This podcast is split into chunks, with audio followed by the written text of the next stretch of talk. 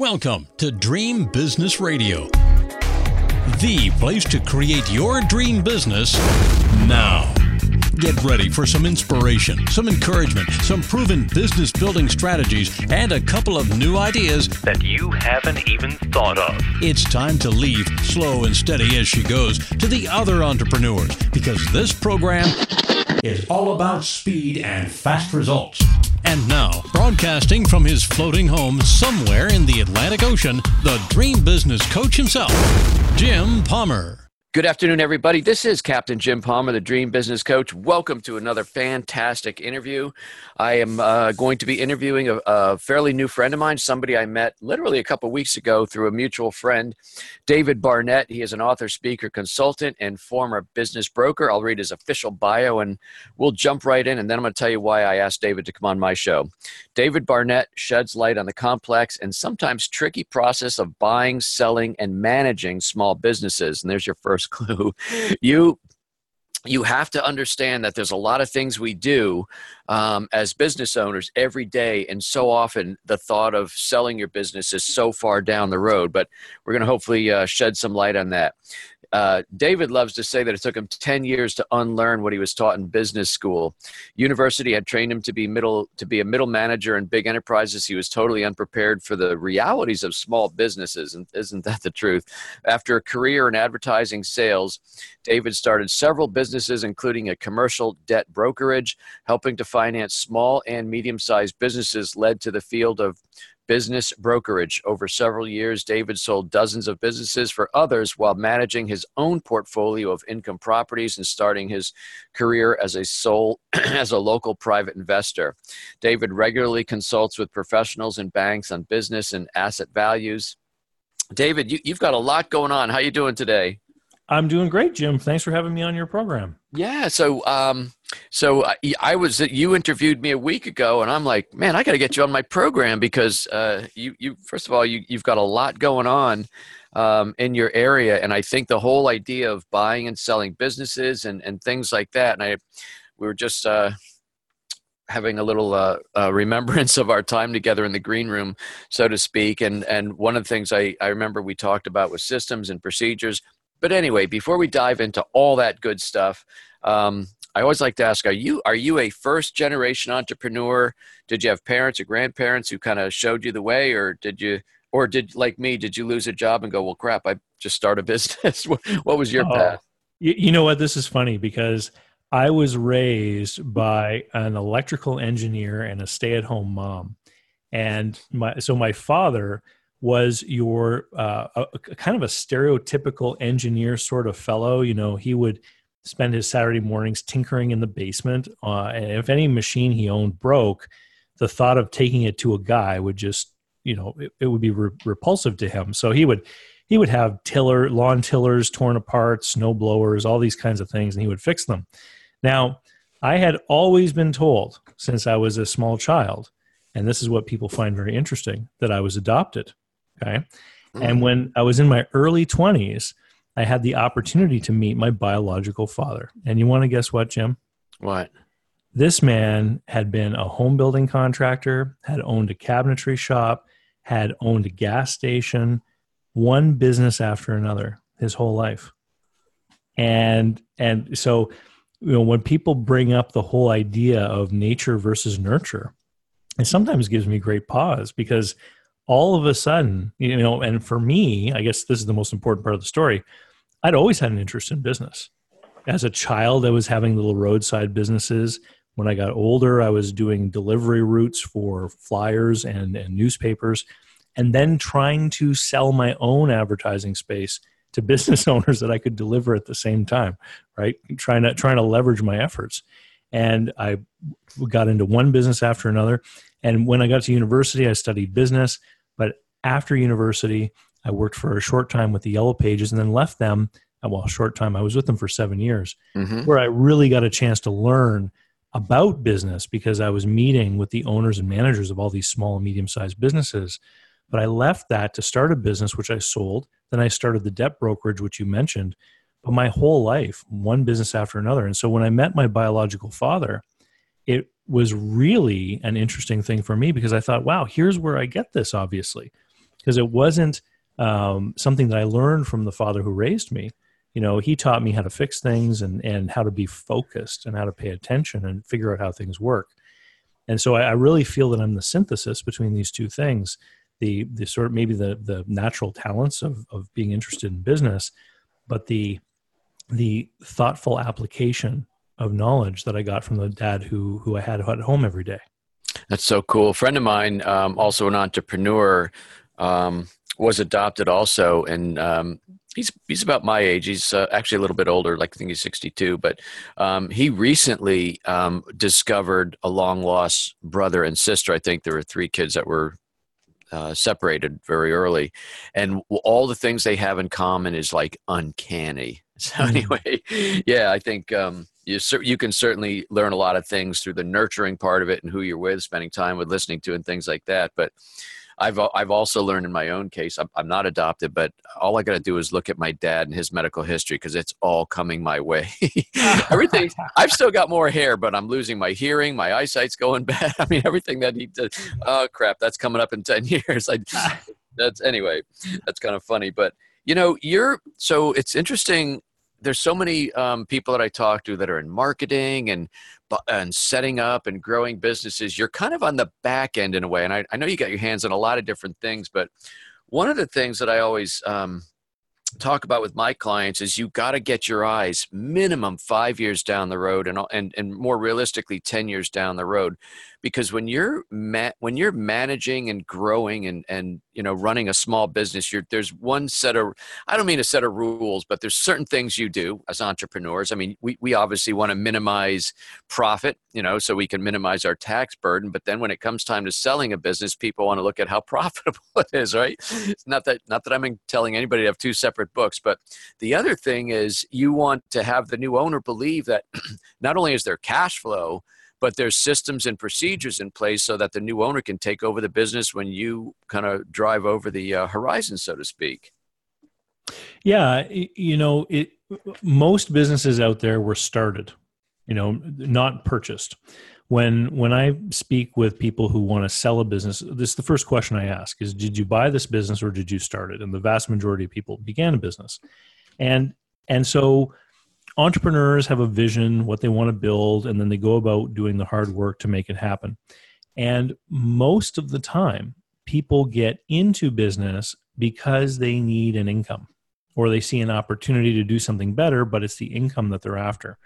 And what happens so many times is people will get the business going, they'll start to get that income they were after, and and then all of a sudden the foot comes off the gas pedal, right? And we and we see this a lot, you know. So particularly with what we'll call technician owners. So somebody knows how to fix cars, they start an auto repair business, they get it to a certain level where they have the income they wanted, and, and they're not opening a second, third, fourth location, right? They're just going to run that business.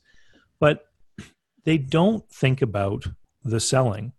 And when, unfortunately, what usually happens is something personal will occur in their life divorce, poor health, you know, a diagnosis at the doctor, um, retirement will come along, or suddenly they need to relocate or, or something. And then all of a sudden they want to sell the business. And it requires them then to go and try to put together this presentation for a buyer.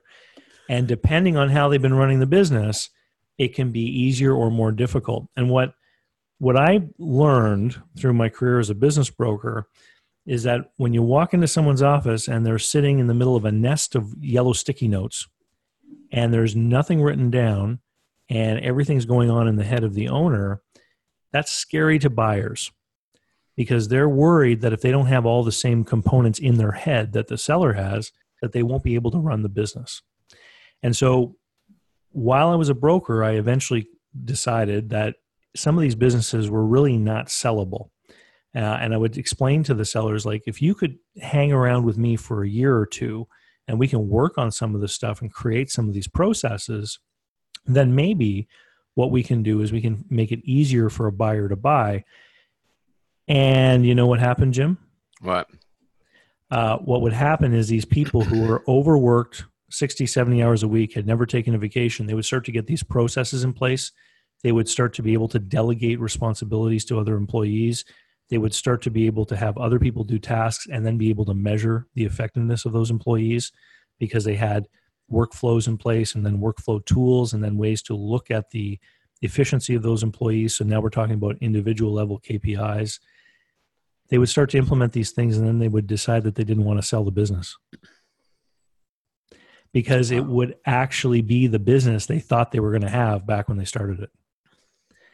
And and so when I when I talk to people, when I talk to groups, I say, look, no matter at what stage you are at in your business, even if it's day two, you have to get your business ready to sell because that's just simply taking care of the asset. And you have to think of it as an asset. The, the, the business is a system of people interacting to produce a cash flow for you by solving the customer's problem. And if you, you know, if you can't do it right, your business is going to fail. But that system has to be controlled, orchestrated, have a roadmap so that everybody who's a part of the system knows what they're doing.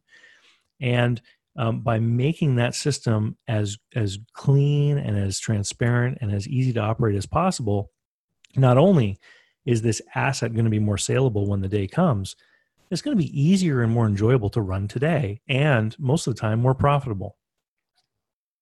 It's interesting. You know, you've written several books.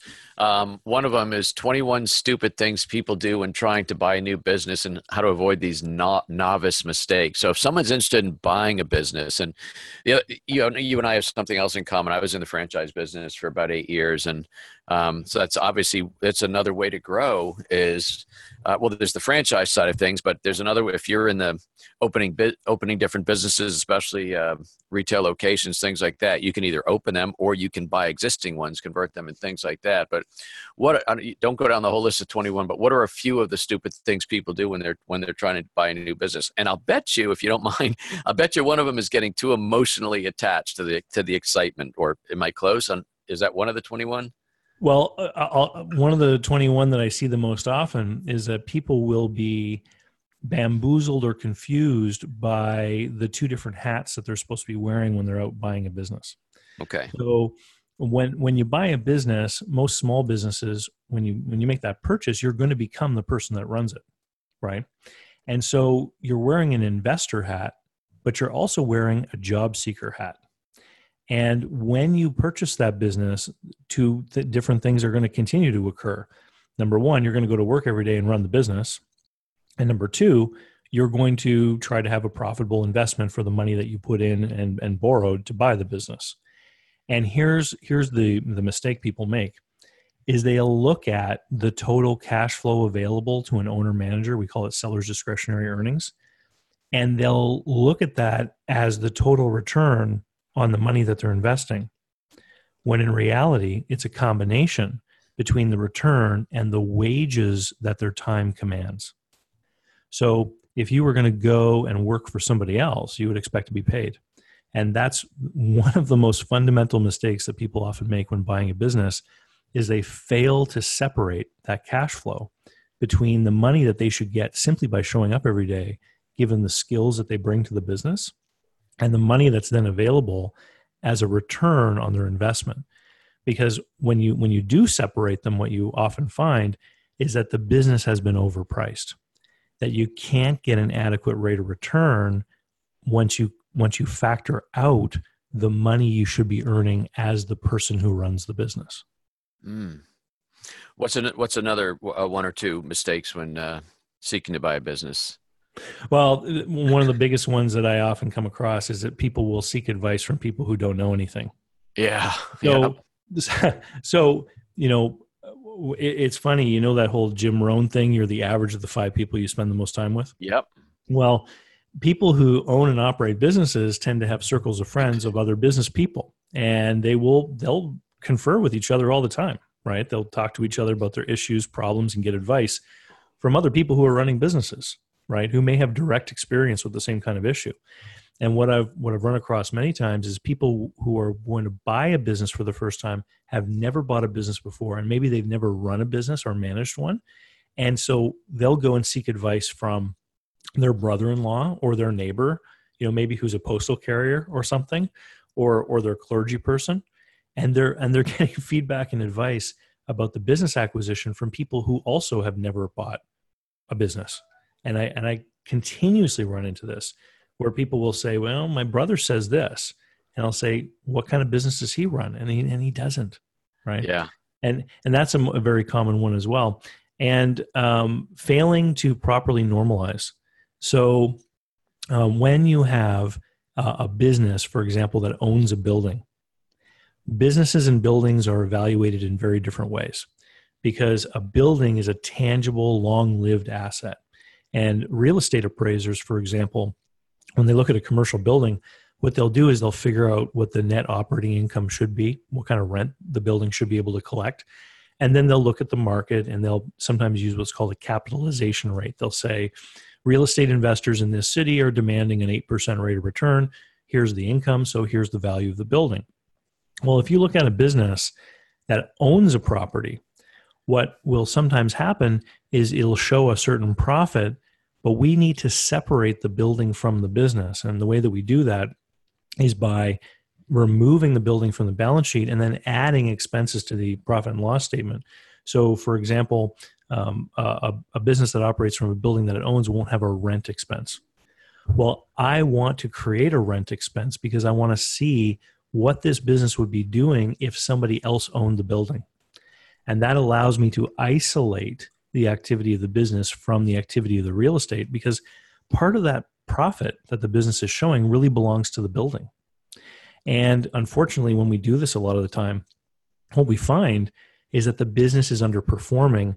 And it's a sad story for sellers because what has been happening is the capital tied up in the real estate has actually been subsidizing an underperforming business.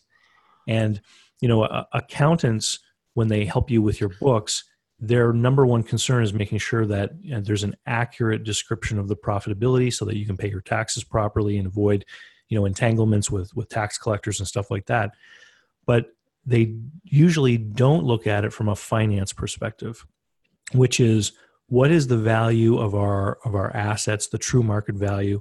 What kind of return on equity should we be seeking? What kind of profitability do we have to have in order for make it to make sense for us to have invested in this property, machinery, inventory, etc. And and that's the way the buyers look at it.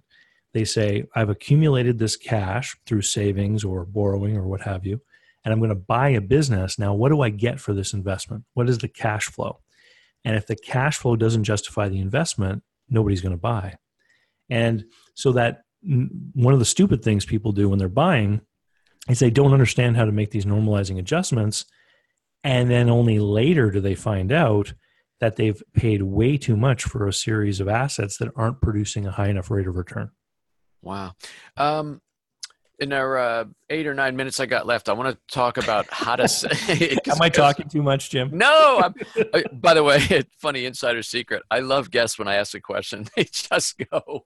No, I mean, no, I'm totally serious. You're, you're. It's great information, but you, you see, you run a podcast, so this is inside baseball, folks. Sometimes you ask a question like, "What's the meaning of life?" Oh, I don't know. but anyway, no, this is great information, which just makes my job easy.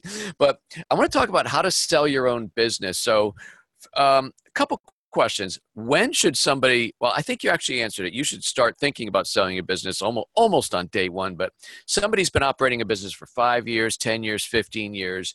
They're not quite ready. They don't see themselves retiring or, or moving on to something else. But at, at when when should that thought and when because when should you start thinking about it? And then what are some of the first steps to put that in place? Well you, you can plan all you want but when I, when I had my business brokerage office people used to come in because they they wanted to learn about selling and the, they would say i want to sell my business. And i would say that's great. Why do you need to sell? Do you hear did you hear the transposition of words there? Why do you need to sell right? Need and need. And so sometimes they didn't have a need. They were just curious about the value of their business, things like that. Well, here are the top reasons why people eventually do sell a business. Number one is burnout and fatigue, uh, followed by divorce, poor health, the need to relocate, and retirement. Okay. So those are the top five reasons. Uh, four out of those five are not planned for.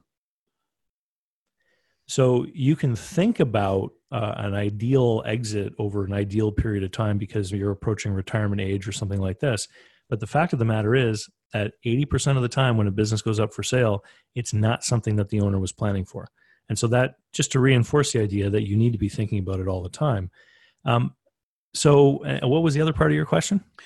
Well, I, you know, so I want to. I, I really think people don't think about when. So I, I think that's good. Uh, when should you start doing it? And then what would be the first, second, and third thing to do if if someone said, you know, somewhere in the next three to five years, maybe eight years on the outside, I'd love to be able to sell. I mean, this is, and that, and I loved you said it earlier, David. A business is an asset. It's something you invest in. It's something you you want to maximize, and part of maximizing the return you can get on that asset is by creating a business that's extremely sellable. So, what are mm. a couple simple steps to think about with, with that? Well, the next thing is to be, start being honest with financials. Um, you know, you mentioned earlier in the call that that sometimes business owners will do things in their business because they're trying to minimize their tax burden. And you know, if you have a small lifestyle business, I I get why people do that, right? They they want to have their cake and eat it too. They want to uh, have a lower tax burden today and then be able to sell their business down the road. The problem is when you're not honest in your financial statements, it means that you're not creating statements that you can actually use to manage the business. And accountants have, have developed over hundreds of years these systems. Basically, an accountant records what happens in a business and then across three sheets of paper creates an image of what is happening in that business and what it, its status is in that moment.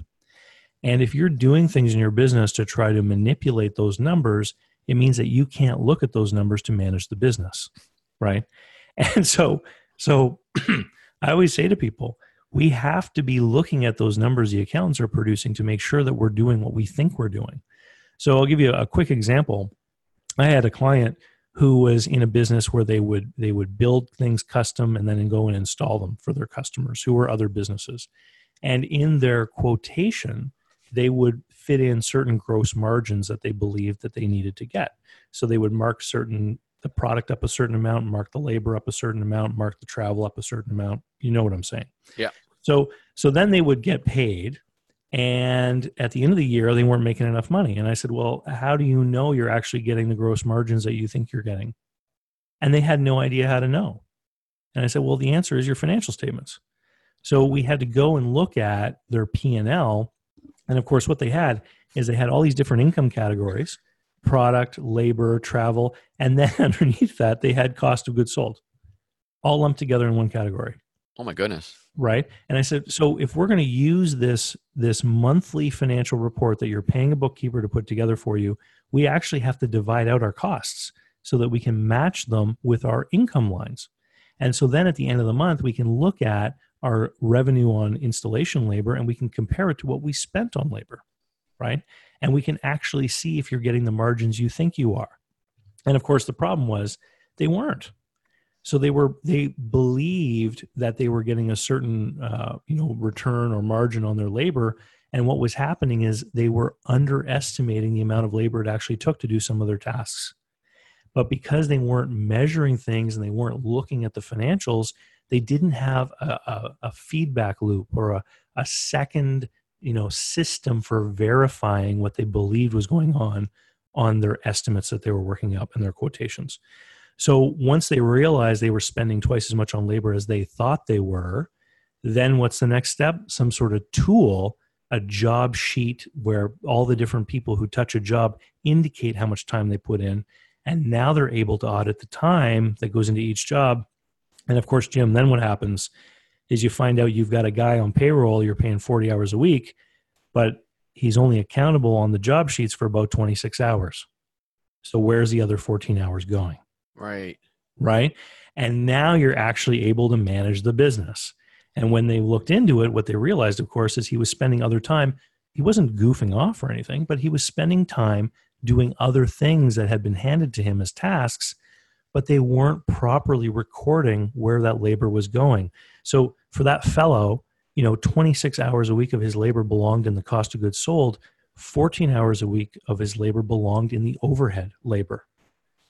And so now again, when they look at the at the all the other business expenses under the gross profit, they're able to see where they're spending money.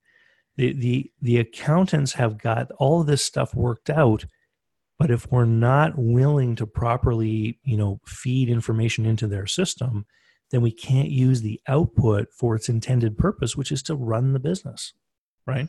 And then, and then from a finance perspective, I think owners have to sit back and take a look at what is the value of what I've invested in because things like the book value of your machinery and stuff never accurately reflects what its true value is. And that's that's just because the accountants are trying to do a mathematical method for depreciating things and whatnot.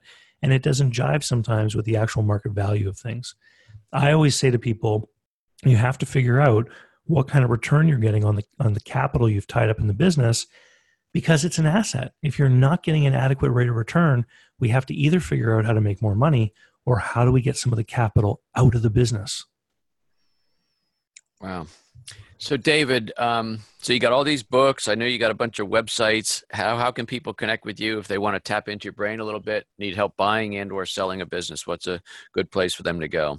Well, the easiest place to go is davidcbarnett.com because it's my blog site, and uh, from there they can see the other websites that I maintain. You know, there's one for people that want to buy a business, one for people that want to sell, etc. And um, you know, come on over. You'll be able to see where my YouTube channel is and uh, I think I'm I'm getting close to 400 videos, Jim. So and is that and right? Most of them are are based upon questions submitted by people um, who are either trying to buy, sell, finance, or uh, or or have an issue running uh, their small business. Is your YouTube channel David C. Barnett? If they go to YouTube, or oh, I don't know. yeah, who knows? Just go to davidcbarnett.com. That's so you, funny. You'll you'll I just direct everyone to the blog. You'll, I know. You'll, you watch a video, click subscribe, and then you'll be able to find it when you go into YouTube. There you go. Listen, I, I, laugh only because I don't know where half of my stuff is. Thank God I got people who are just got my back.